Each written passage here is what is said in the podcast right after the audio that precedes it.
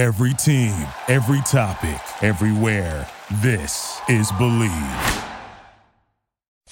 It's the Locked On Podcast Network, your team every day.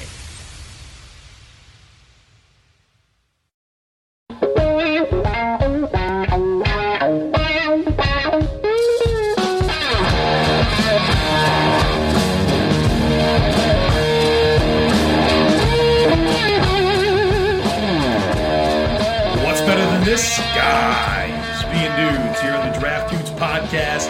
Presented by Locked On, it's Joe Marino and Kyle Krabs from the Draft Network, and we are your hosts here on this edition of the Draft Dudes podcast, continuing our series recapping the 2019 NFL Draft, focusing today on the New York Jets and the other team. What is it, Boston, Pete, New York? Whoever, you know, the Pats. Some guy, some good quarterback they have there. Yeah, so they were focusing, we did Bills Dolphins yesterday, hope you guys enjoyed that, and we're on to the rest of the division before we wrap this week up. Well, I guess the bad news is I don't think we can conjure up the same lighthearted energy talking about division rivals the way we did talking about each other's teams. You know, I felt yesterday's pod was real smooth. You know, we had a good time. Because of your allegiances, Joe, I feel like I know the Bills inside and out, and I'm sure you know the Dolphins much better than what you typically would. Mm. I don't want to assume you might be the smartest football guy I know, so. But I feel like my Dolphins knowledge has helped give you additional perspective on the team. But with our vicinity to these two teams, these are teams that we know quite well as well. We're just not going to poke fun of each other about them. Yeah. I agree with you. I do know a lot about the Dolphins because they are an intimate part of our friendship. The New York Jets. I was going to say relationship. My work hubby, Joe Marino.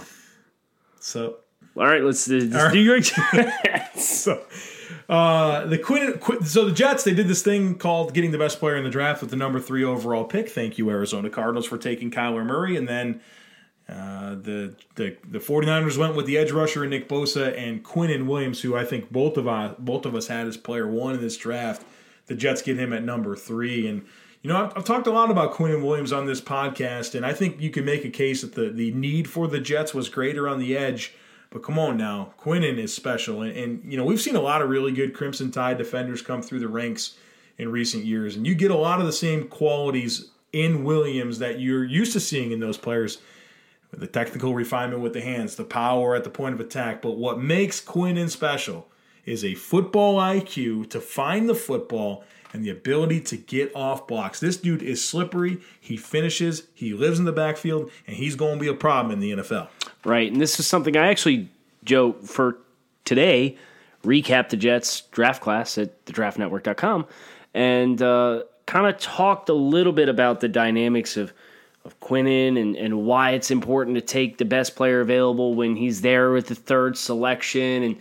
And really, it comes down to bad teams need to take good players. And you know you're getting a good player in Quinnen Williams. He still has so little playing experience that you're excited to think about what he could potentially even become from here. And they do have Leonard Williams there. Leonard Williams is entering the player option year, the 5th year of his rookie contract. He's got a $14 million cap hit this year. The Jets have signed some contracts this offseason, so you don't really know if they're going to be interested in retaining Leonard Williams at the rate that he will probably command. So drafting Quinnen Williams now, you get a year for Quinnen to learn from Leonard, and you get a year of those two guys together on the inside. And if the Jets make a business decision, the Jets defense will not skip a beat. And I think that future thinking, that future perspective makes this an even better pick for the Jets than just taking the best player available. Yeah, when you strip down this offseason for the New York Jets, Le'Veon Bell, Kelechi Osemele, Quinnen Williams, CJ Mosley, Jameson Crowder, this is a better football team. Now, Adam Gase is the head coach, and so that's a little bit of a concern, but the talent on this football team has certainly increased. And Jachai Polite, right? You got to get to this one here. Pick number 68, the 3rd round. Frequent player in mock drafts all the way up until the draft season, right? The combine, where this guy Didn't show up in shape. Really kind of bombed the team interviews. Was funky in the media interviews. Tested not what anyone expected. And then he kind of doubled down with bad testing on his pro day. And weird comments continued to come out. And what a bad draft season for him. Because when you watch his tape, this is an explosive football player with really good bend that gives you a speed dynamic off the edge that is first round worthy. Now, throughout this process of these funky things happening with Jachai Polite, he didn't become a worse football player. And one thing that really stood out to me about his comments is that he said, hey, I've got this hamstring thing, and I'm trying to show teams that I'm tough, and it's coming at the expense of really him being out of shape and him not testing anywhere near the athleticism that we saw on tape.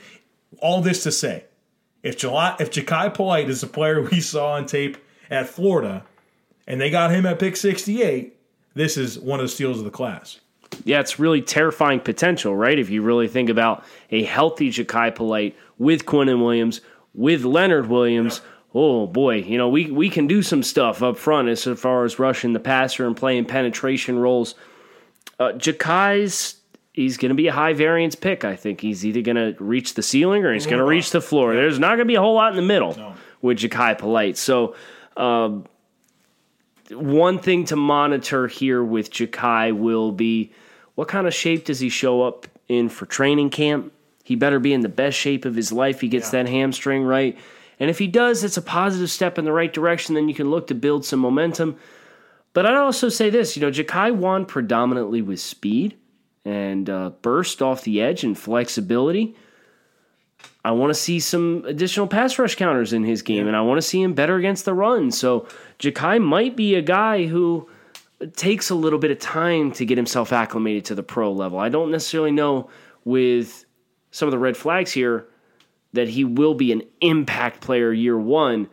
Everything's going to have to go right from here, and everything to this point has gone wrong. So it's just something to keep in mind when we talk about the ceiling of Jachai Polite.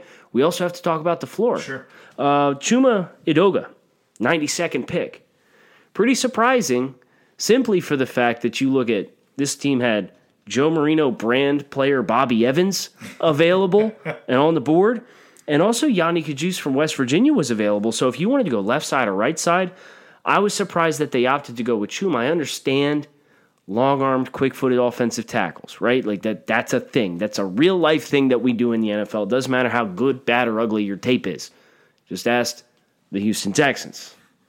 But Chuma thought he took a step in the right direction with his functional play strength in 2018, but he still needs a lot of work there. And there's some speculation, I guess, about how committed he is to developing his techniques. And that's always a really challenging thing with naturally athletic guys because they really don't have to develop that side of their game. It's so easy to just understand I'm more quick-footed than this guy. I can handle. So Chuma is another guy who I think has some variance between his ceiling and his floor, and I think that's a theme that you see with these Jets picks. They're very exciting players if they hit the ceiling, but will they hit the ceiling or will they bottom out? I'll comment on one more guy here. Blake Cashman, linebacker from Minnesota. One of my favorite studies from this past year, and certainly blew up the combine that kind of put him on the map. And then I got to his film, and you really saw an exciting football player, a guy that you kind of can tell from the way he plays that he's a walk-on that wind up being a team captain by the time it was all said and done.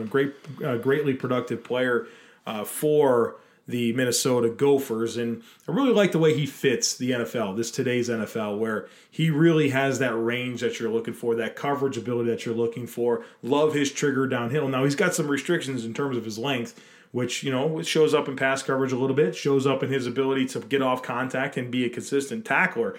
But there's a demeanor here that I can really buy into based on the way he plays. I think at a minimum, you've got a really outstanding special teams player, but I think he can be a whole lot more than that and certainly give the Jets potentially a really nice playmaker at linebacker on day three.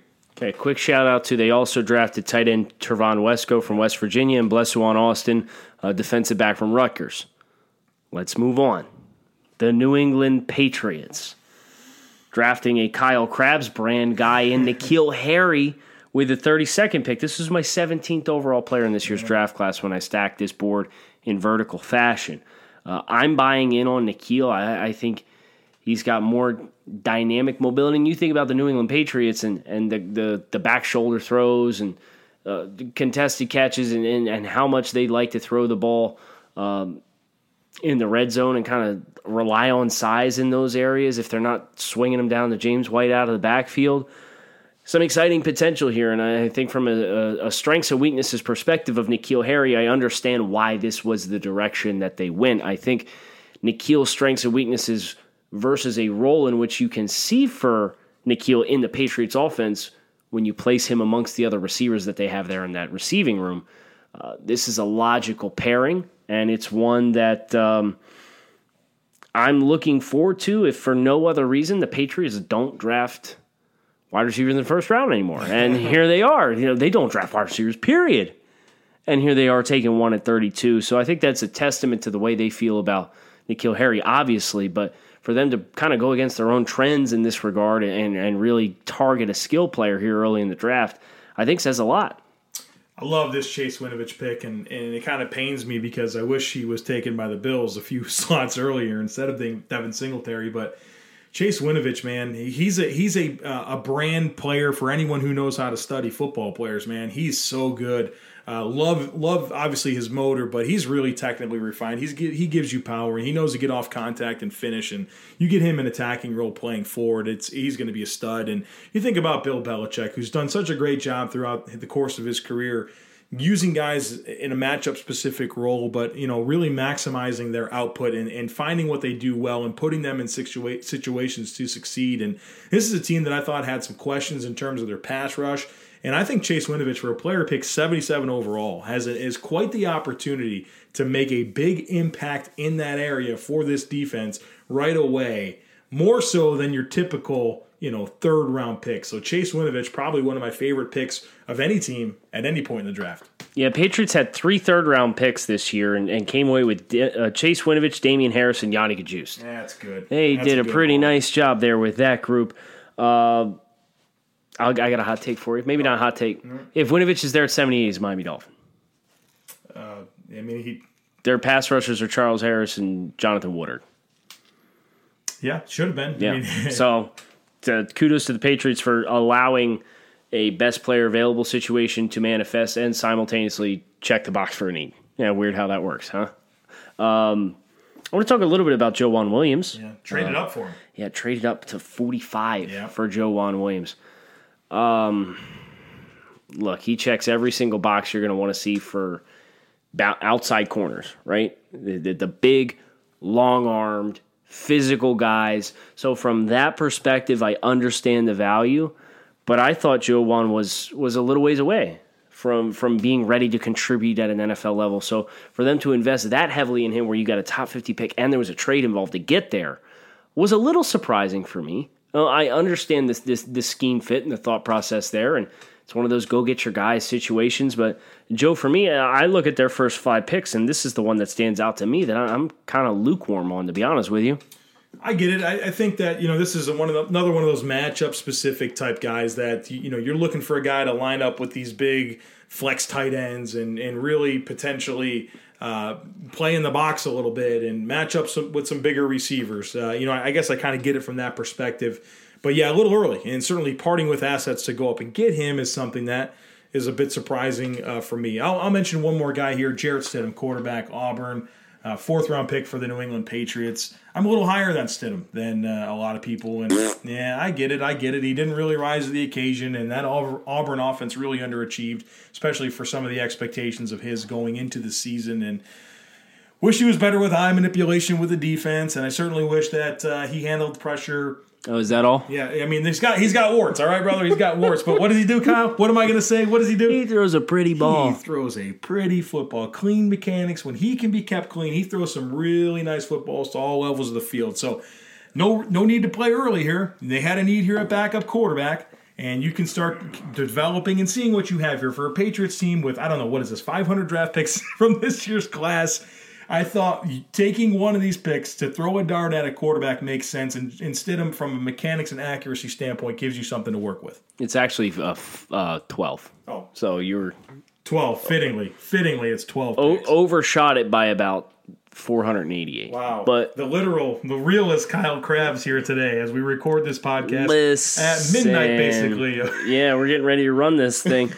I can't talk about the Patriots draft class and not talk about Hjalte Froholdt. Hjalte. Where's he from? Is it Denmark? Yep. Denmark. Listen, it took Ben Solak and his Eastern European background to correct us and figure out how to pronounce Yelta's name correctly. So, first of all, I kind of just felt obligated to say his name out loud since I know how to say it now. Now you got to talk about the football player. Yeah, well, you know, he's not a bad football player either. I think he's a true center. He's got some issues with lack of length, but he's fun. He's really a effective interior offensive lineman. He's pretty sticky. He does well in tight spaces, even though he's not a guy that is going to overwhelm you.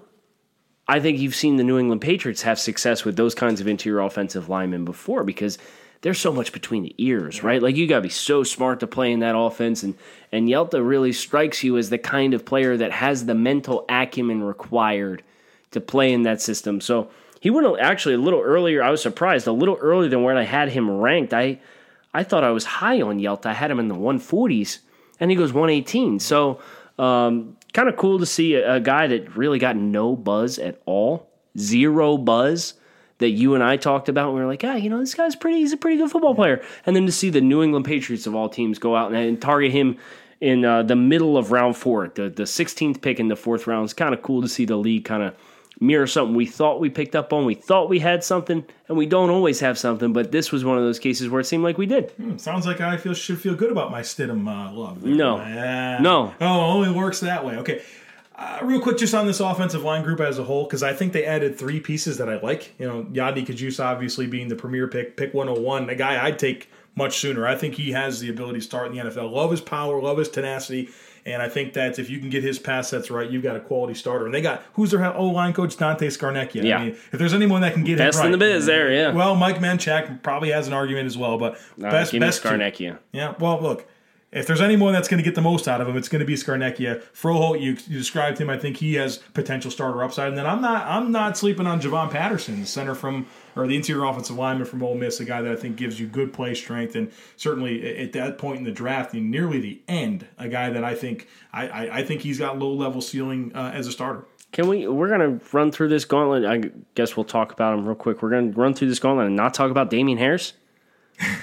Kind of missed him there amongst these 12 draft picks that the Patriots had. Surprised to see them go running back in the 3rd round after taking Sony Michel in the 1st round last year. I understand why, right? You saw this team really gravitate towards the run game down the stretch.